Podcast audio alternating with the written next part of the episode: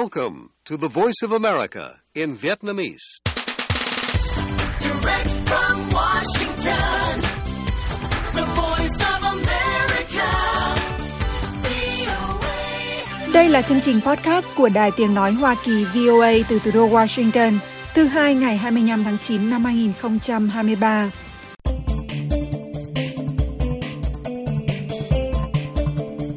Việc Việt Nam nâng cấp Mỹ vượt hai bậc lên thành đối tác chiến lược toàn diện của mình là chưa từng có tiền lệ vì trước đó các đối tác của Việt Nam chỉ được nâng tầm lên từng bậc một trong hệ thống ngoại giao ba cấp của Hà Nội. Đâu là lý do để Việt Nam phá bỏ tiền lệ này? Động cơ để Việt Nam nâng cấp quan hệ với Mỹ lên tầm cao nhất không chỉ là sự hung hăng của Trung Quốc mà còn là công nghệ, vốn, thị trường và chuỗi cung ứng của Mỹ. Trong khi đó, luồng quan điểm nổi lên rất rõ xoay quanh sự kiện nâng cấp quan hệ Mỹ-Việt là Hoa Kỳ đang bắt tay với Việt Nam để chống Trung Quốc và Hà Nội đang tìm cách thoát chung khi tiến gần hơn với Washington, thì một chuyên gia cho rằng nhận định này không hoàn toàn chính xác, hay nói đúng hơn là chưa đủ. Việt Nam phải hợp tác với ờ, Mỹ và các nước giàu hơn nếu tất cả là vì với ờ, Trung Quốc và các nước ờ, xung quanh ở châu Á thì thì rất khó phát triển tiếp. Đó là những nội dung mà chúng tôi sẽ có trong chương trình ngày hôm nay. Mời quý vị và các bạn chờ nghe.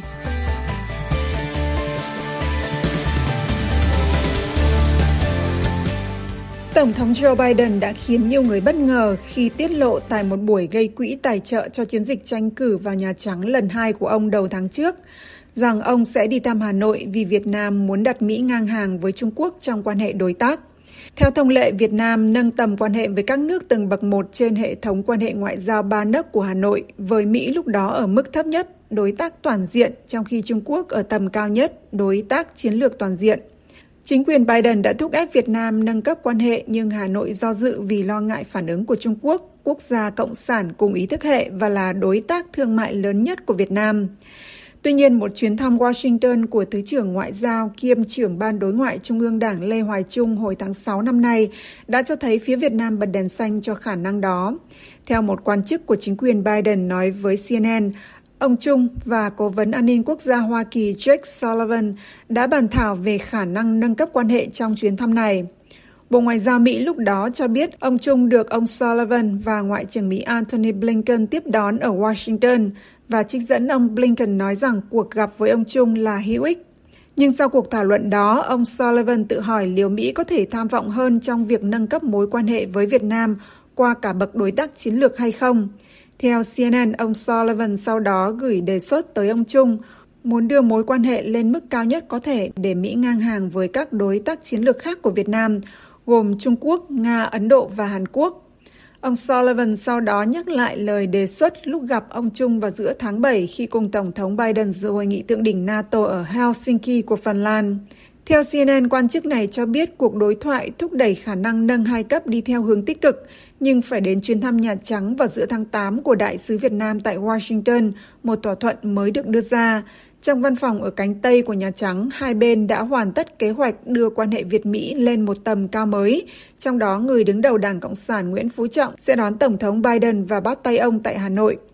Nhà Trắng, Bộ Ngoại giao Việt Nam và Đại sứ quán Việt Nam ở Washington không phản hồi yêu cầu bình luận của VOA. Vào ngày 10 tháng 9, Tổng thống Biden đã bỏ qua cuộc họp thượng đỉnh của Hiệp hội các quốc gia Đông Nam Á để đến Việt Nam. Ông Trung là người ra đón Tổng thống Mỹ tại sân bay nội bài. Ông Biden gặp mặt toàn bộ các lãnh đạo tứ trụ ở Hà Nội và cùng ông Trọng tuyên bố nâng cấp quan hệ Mỹ-Việt lên tầm cao mới. Người đứng đầu Nhà Trắng gọi đây là cột mốc lịch sử trong quan hệ hai nước từ cựu thù trở thành đối tác chiến lược toàn diện. Việc nâng cấp quan hệ Mỹ-Việt lên đối tác chiến lược toàn diện sẽ mang lại cho Hà Nội một đối trọng tốt hơn trước Trung Quốc, một vị thế cân bằng hơn giữa các cường quốc, trong đó có Mỹ, Trung Quốc và Nga. Giáo sư Alexander Vuving của Trung tâm Nghiên cứu An ninh châu Á-Thái Bình Dương ở Hawaii nhận định với VOA. Theo ông Vu Vinh, quan hệ chiến lược toàn diện với Mỹ đặt Việt Nam vào thế cân bằng chưa từng có giữa các cường quốc và Trung Quốc là tác giả cuối cùng, tức nguyên nhân trực tiếp và gián tiếp cho việc Việt Nam quyết định đưa Mỹ vào nhóm đối tác chiến lược cao nhất của mình. Một cách trực tiếp, việc Trung Quốc xâm phạm vùng đặc quyền kinh tế của Việt Nam đã khiến Việt Nam xích lại gần Mỹ hơn, ông Vu Vinh nói và đưa ra ví dụ về sự hiện diện ngày càng tăng của Bắc Kinh ở lưu vực Nam Côn Sơn trên Biển Đông và căn cứ hải quân Riam của Campuchia mà ông gọi là những giọt nước làm tràn ly dẫn đến quyết định của Việt Nam. Trung Quốc trong những năm qua đã nỗ lực ngăn cản việc khai thác dầu khí của Việt Nam trên Biển Đông bằng cách đưa tàu thuyền đến vùng biển mà Hà Nội tuyên bố chủ quyền. Các khu vực khai thác dầu khí, trong đó có Nam Côn Sơn, đóng vai trò rất quan trọng đối với sự phát triển kinh tế của Việt Nam. Sức ép của Trung Quốc được cho là đã khiến Việt Nam phải hủy bỏ các hoạt động khai thác ở các khu vực tranh chấp với thiệt hại lên đến 1 tỷ đô la. Chính quyền Việt Nam chưa bao giờ công khai thừa nhận việc này nhưng nhiều lần lên tiếng phản đối các tàu thuyền của Trung Quốc xâm nhập trái phép vùng lãnh hải của mình. Việc Campuchia cho Trung Quốc đặt căn cứ quân sự tại đây cũng được cho là khiến Việt Nam lo ngại trước thông tin mà cả Campuchia và Trung Quốc đều phủ nhận, người phát ngôn Bộ Ngoại giao Việt Nam kêu gọi các quốc gia cần đóng góp tích cực vào hòa bình, an ninh ổn định và thịnh vượng của khu vực. Theo nhận định của tiến sĩ luật Cù Huy Hà Vũ, Trung Quốc có thể lập gọng kìm xâm lược Việt Nam khi đặt căn cứ quân sự ở Campuchia, nước có khoảng 1.200 km đường biên giới với Việt Nam. Cùng nhận định, ông Vũ Xuân Khang, nghiên cứu sinh tiến sĩ chuyên ngành an ninh quốc tế của Đại học Boston ở Mỹ, cho rằng sự hung hăng trở lại của Trung Quốc vào năm nay là động cơ chính khiến Việt Nam chấp thuận nâng cấp quan hệ với Mỹ vượt cấp thành đối tác chiến lược toàn diện. Trung Quốc đã tăng số lượng tàu vi phạm vùng đặc quyền kinh tế của Việt Nam cũng như quấy rối các hoạt động thăm dò dầu khí của Việt Nam, ông Khang nhận định với VOA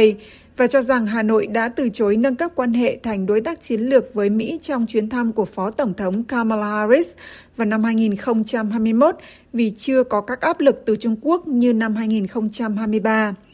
Theo cách gián tiếp, giáo sư Vu Vinh cho rằng mối đe dọa của Trung Quốc đối với quyền lực toàn cầu của Mỹ khiến Washington kết thân hơn với các quốc gia cam kết chống lại sự thống trị của Trung Quốc và muốn làm bạn trong chuỗi cung ứng của Mỹ.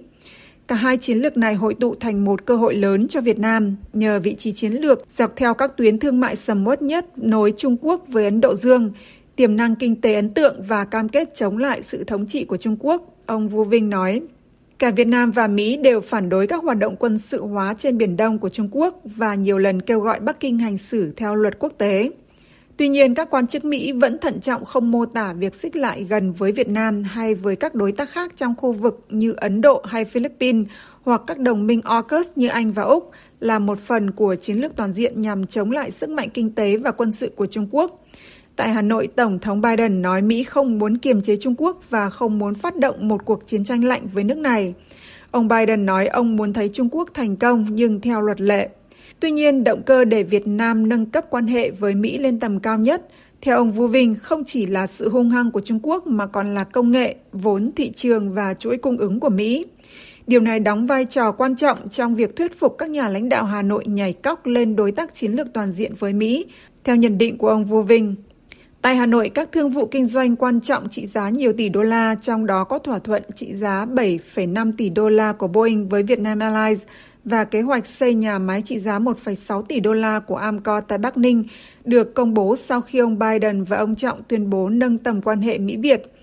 Hơn thế nữa, với hợp tác chiến lược toàn diện, Mỹ sẽ giúp Việt Nam trong các ngành công nghệ quan trọng và mới nổi, đặc biệt là xung quanh việc xây dựng chuỗi cung ứng chất bán dẫn, trong lúc Hoa Kỳ đang tìm cách đa dạng hóa chuỗi cung ứng chip ra khỏi Trung Quốc. Giáo sư Vu Vinh, người thường có các phân tích về tình hình Việt Nam, cho rằng việc nâng quan hệ Mỹ-Việt lên hàng đầu trong hệ thống quan hệ đối ngoại của Việt Nam ngang hàng với Trung Quốc và Nga là kết quả của sự kết hợp của hai quá trình. Đầu tiên, Mỹ mang quà rất lớn đến Việt Nam mà không kèm theo điều kiện ràng buộc nào, bao gồm việc Washington tặng vô điều kiện một lượng rất lớn vaccine chống Covid, trong khi tài trợ của Trung Quốc có điều kiện và chưa bằng một nửa số viện trợ của Mỹ. Giáo sư Vu Vinh nói và cho rằng sự thuyết phục của Mỹ còn bao gồm đề nghị Việt Nam tham gia vào chuỗi sản xuất và cung ứng công nghệ cao của Hoa Kỳ tại các quốc gia bằng hữu. Trong thời gian đại dịch, chính phủ Mỹ tặng Việt Nam khoảng 40 triệu liều vaccine Pfizer và Moderna, nhiều hơn bất kỳ khoản quyên góp của bất cứ nước nào gồm cả Trung Quốc cho Việt Nam. Chính phủ Hà Nội gọi sự trợ giúp này là vô cùng quý giá cho nhân dân Việt Nam giữa đại dịch. Bộ trưởng Tài chính Mỹ Janet Yellen khi đến thăm Việt Nam hồi cuối tháng 7 nói rằng Việt Nam là đối tác chủ chốt của Mỹ trong việc friendshoring, tức chuyển chuỗi cung ứng sang các nước bằng hữu của Hoa Kỳ để tránh rủi ro từ Trung Quốc. Quá trình thứ hai, theo giáo sư Vũ Vinh, là Việt Nam đã phải xoa dịu Trung Quốc và gửi những tín hiệu tới Nga rằng Hà Nội sẽ vẫn là bạn thân của Moscow. Sau khi Nga bị Mỹ và phương Tây lên án cũng như cô lập vì xâm lược Ukraine, Việt Nam cùng Trung Quốc từ chối bỏ phiếu chống lại Nga tại Đại hội đồng Liên Hợp Quốc, cũng như tiếp tục quan hệ với Nga trong mọi mặt. Giáo sư Vu Vinh cho rằng Việt Nam đã lùi một bước để tiến hai bước trong quan hệ với Mỹ và gọi quan hệ đối tác chiến lược toàn diện mới được thiết lập là một kiệt tác của nghệ thuật quyền lực mềm. Theo phân tích của The Economist Intelligence Unit, gọi tắt là EIU, việc nâng cấp quan hệ với Mỹ cũng giúp Việt Nam tránh được rủi ro trong quan hệ kinh tế với Hoa Kỳ. Mối quan hệ địa chính trị chặt chẽ hơn sẽ giúp giảm nguy cơ xảy ra các hành động trừng phạt thương mại trong bối cảnh Mỹ giám sát chặt chẽ về tỷ lệ gian lận trung chuyển với xu hướng hàng hóa Trung Quốc thường được tái xuất dưới dạng hàng xuất khẩu của Việt Nam, theo nhận định của nhóm phân tích của EIU. Mỹ đã mở các cuộc điều tra và các sản phẩm nhập từ Việt Nam bao gồm pin mặt trời và các sản phẩm gỗ nội thất vì bị nghi được sản xuất với các chất liệu có nguồn gốc từ Trung Quốc, nước đang bị Mỹ áp nhiều loại thuế trong cuộc thương chiến mà Tổng thống Donald Trump phát động khi lên cầm quyền vào năm 2017. Việc nâng cấp quan hệ theo nhóm phân tích của EIU cũng sẽ giúp giảm nguy cơ Việt Nam bị Mỹ coi là nước thao túng tiền tệ trong giai đoạn dự báo 2023-2027. Bộ Tài chính Mỹ dưới thời Tổng thống Trump đưa Việt Nam vào danh sách thao túng tiền tệ, nhưng đưa quốc gia Đông Nam Á ra khỏi danh sách này khi chính quyền Biden lên thay. Theo giáo sư Vô Vinh, ngoài sự thúc đẩy lớn cho cả nền kinh tế Việt Nam nhờ vào những thương vụ kinh doanh từ các công ty Mỹ, sự nâng cấp quan hệ với Mỹ còn tăng cường tính hợp pháp của Đảng Cộng sản. Tổng thống Biden đến Việt Nam theo lời mời của Tổng bí thư Trọng và đây là lần đầu tiên một vị Tổng thống Mỹ đến công du cấp nhà nước ở Hà Nội mà không phải do người đồng cấp mời. Ông Biden gặp người đứng đầu Đảng Cộng sản trước khi gặp những người còn lại trong tứ trụ lãnh đạo Việt Nam. Tuyên bố chung nâng cấp quan hệ cũng do ông Trọng đưa ra cùng Tổng thống Biden. Nhà nghiên cứu Hoàng Việt, giảng viên Đại học Luật Thành phố Hồ Chí Minh cũng nhận định với VOA trong một phỏng vấn gần đây rằng màn tiếp xúc của ông Biden ở Hà Nội đem đến cho Đảng Cộng sản tính chính danh. Còn Thứ trưởng Ngoại giao Hà Kim Ngọc, từng là đại sứ Việt Nam tại Mỹ, gọi đây là một thắng lợi và cho rằng khuôn khổ quan hệ mới, tức đối tác chiến lược toàn diện, sẽ củng cố sự đồng thuận của hai đảng ở Mỹ với Việt Nam, làm chính sách của Mỹ với Việt Nam ổn định, bền vững và dễ đoán định hơn dù đảng nào của Mỹ lên cầm quyền. Còn đại sứ Mỹ tại Việt Nam Mark Napper gọi việc nâng cấp hai bậc này là phi thường và chưa từng có tiền lệ.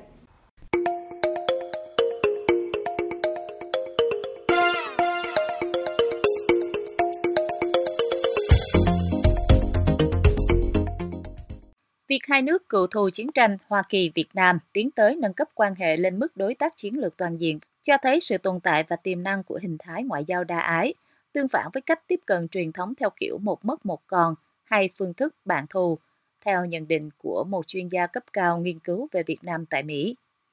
Kể cả trước và sau khi Việt Nam và Mỹ nâng cấp mối quan hệ lên mức cao nhất, một luồng quan điểm nổi lên rất rõ xoay quanh sự kiện này là Mỹ đang bắt tay với Việt Nam để chống Trung Quốc và Hà Nội đang tìm cách thoát trung khi tiến gần hơn với Mỹ. Tiến sĩ Andrew Wells Dang, chuyên gia cấp cao tại Trung tâm Đông Nam Á thuộc Viện Hòa bình Mỹ USIP, cho rằng nhận định này không hoàn toàn chính xác hay nói đúng hơn là chưa đủ, bởi mối quan hệ Việt-Mỹ có rất nhiều nội dung đặc biệt và quan trọng khác ngoài vấn đề an ninh quốc phòng. Ông nói. Một là một là chiến lược an ninh của, của khu vực uh, Đông Á, Đông Nam Á. Thứ hai là hợp tác kinh tế giữa uh, Việt Nam và Hoa Kỳ đã tăng cường rất mạnh sau khi bình thường hoàn qua quan hệ và ký uh, thỏa thuận về uh, à, thương mại Việt Mỹ năm à, 2001. Bây giờ Mỹ là đối tác kinh tế uh, thứ hai của Việt Nam. Rõ ràng là bây giờ Việt Nam có một chiến lược uh, phát triển kinh tế uh, liên quan đến uh, công nghệ cao. Và trên cái này là Việt Nam muốn uh, tăng cường hợp tác với Mỹ. Có, có ai nói là để Việt Nam uh, tránh cái uh, middle income trap, cái uh, cái bẫy uh, thu nhập chung thì Việt Nam phải hợp tác với uh, Mỹ và các nước uh, giàu hơn. Nếu tất cả là vì với uh, Trung Quốc và các nước uh, xung quanh ở, ở châu Á thì thì thì rất khó phát triển tiếp. Ngoài ra, Việt Nam và Mỹ cũng có những quan hệ đặc biệt khác, như hàng triệu người Việt đã sang Mỹ tị nạn sau chiến tranh và trở thành công dân Mỹ. các chương trình hợp tác giải quyết hậu quả chiến tranh, bên cạnh những chương trình hợp tác về giáo dục đào tạo, vân vân. Vì vậy, theo chuyên gia của USIP, nếu xét về khía cạnh an ninh khu vực, thì việc nâng cấp quan hệ có liên quan đến Trung Quốc là đúng nhưng chưa đủ, và điều này đã được thể hiện trong lời khẳng định của Tổng thống Biden khi ông ở Hà Nội vào đầu tuần này. Chính uh, ờ, Tổng thống Biden nói rất rõ là việc uh, tăng cường cái quan hệ đối tác với Việt Nam không phải là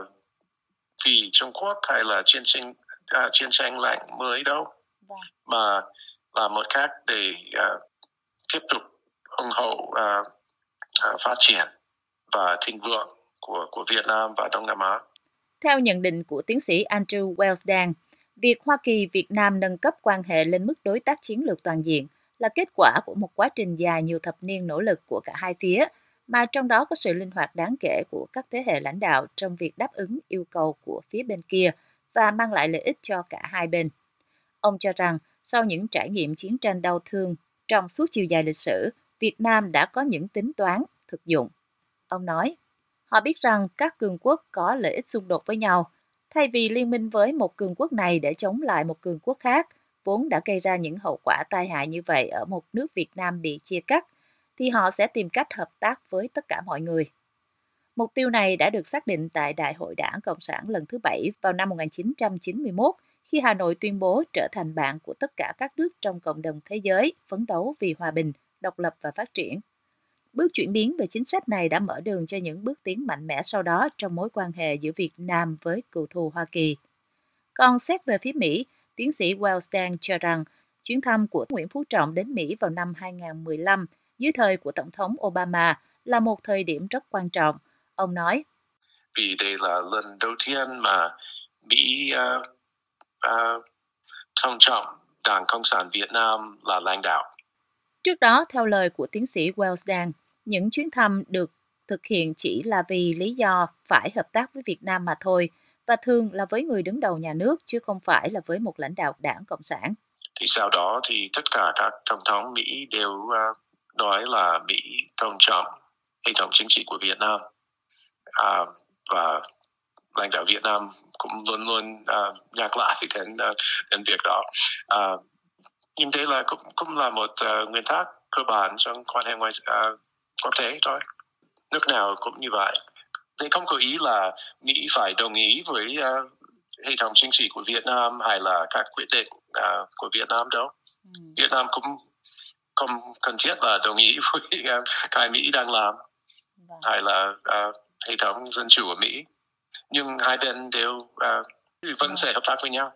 Tiến sĩ Wells đang tin rằng một khi mối quan hệ giữa hai bên chặt chẽ hơn, hai phía sẽ có nhiều cơ hội trao đổi với nhau hơn để giải quyết những khúc mắc và khác biệt, chẳng hạn như vấn đề nhân quyền. Mặc dù việc nâng cấp quan hệ giữa Mỹ và Việt Nam đã được lên kế hoạch và được một số nguồn tin tiết lộ từ cuối năm ngoái, nhưng những chuyển biến bất ngờ về chính trị tại Việt Nam trong thời gian qua đã dẫn đến nhiều lo ngại về khả năng kế hoạch không thành sự.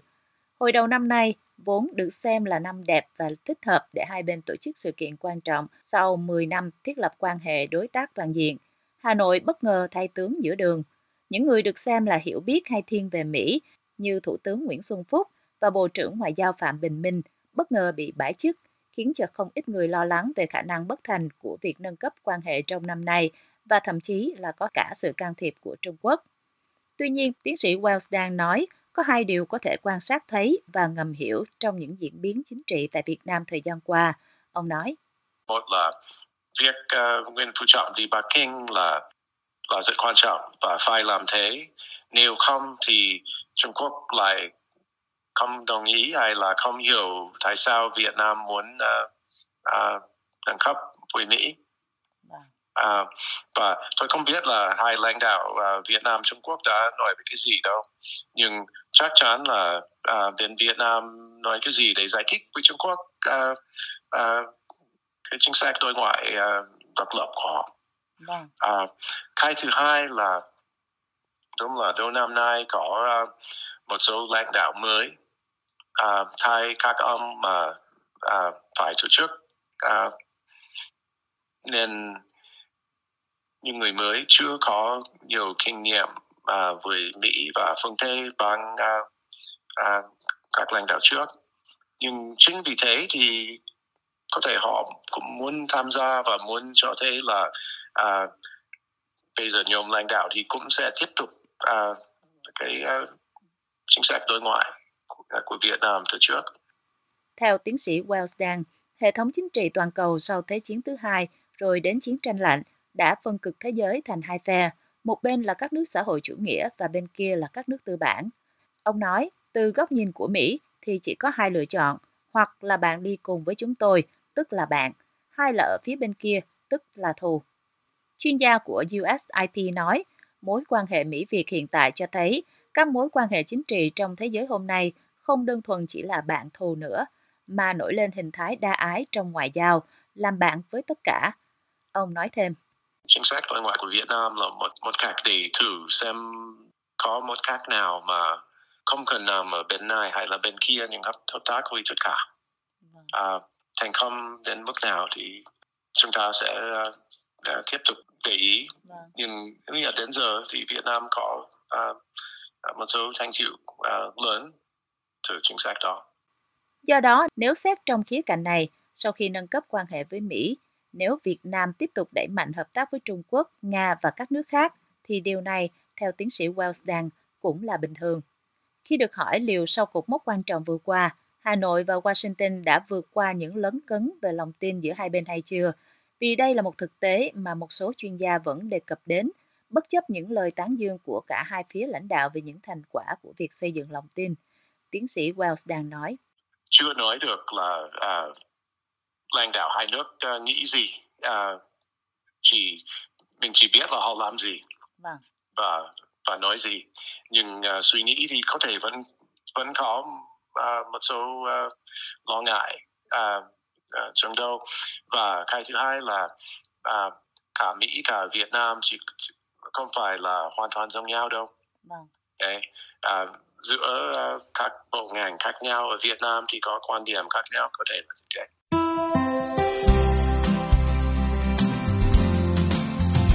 Cảm ơn quý vị và các bạn đã lắng nghe chương trình Việt ngữ sáng giờ Việt Nam của Đài Tiếng Nói Hoa Kỳ VOA. Hãy theo dõi tin tức được cập nhật thường xuyên trên trang web của Ban Việt ngữ ở địa chỉ voa tiếng việt.com. Hẹn gặp lại quý vị và các bạn trong chương trình tiếp theo của chúng tôi trên podcast và trực tiếp trên trang web cũng như trang Facebook của VOA tiếng Việt.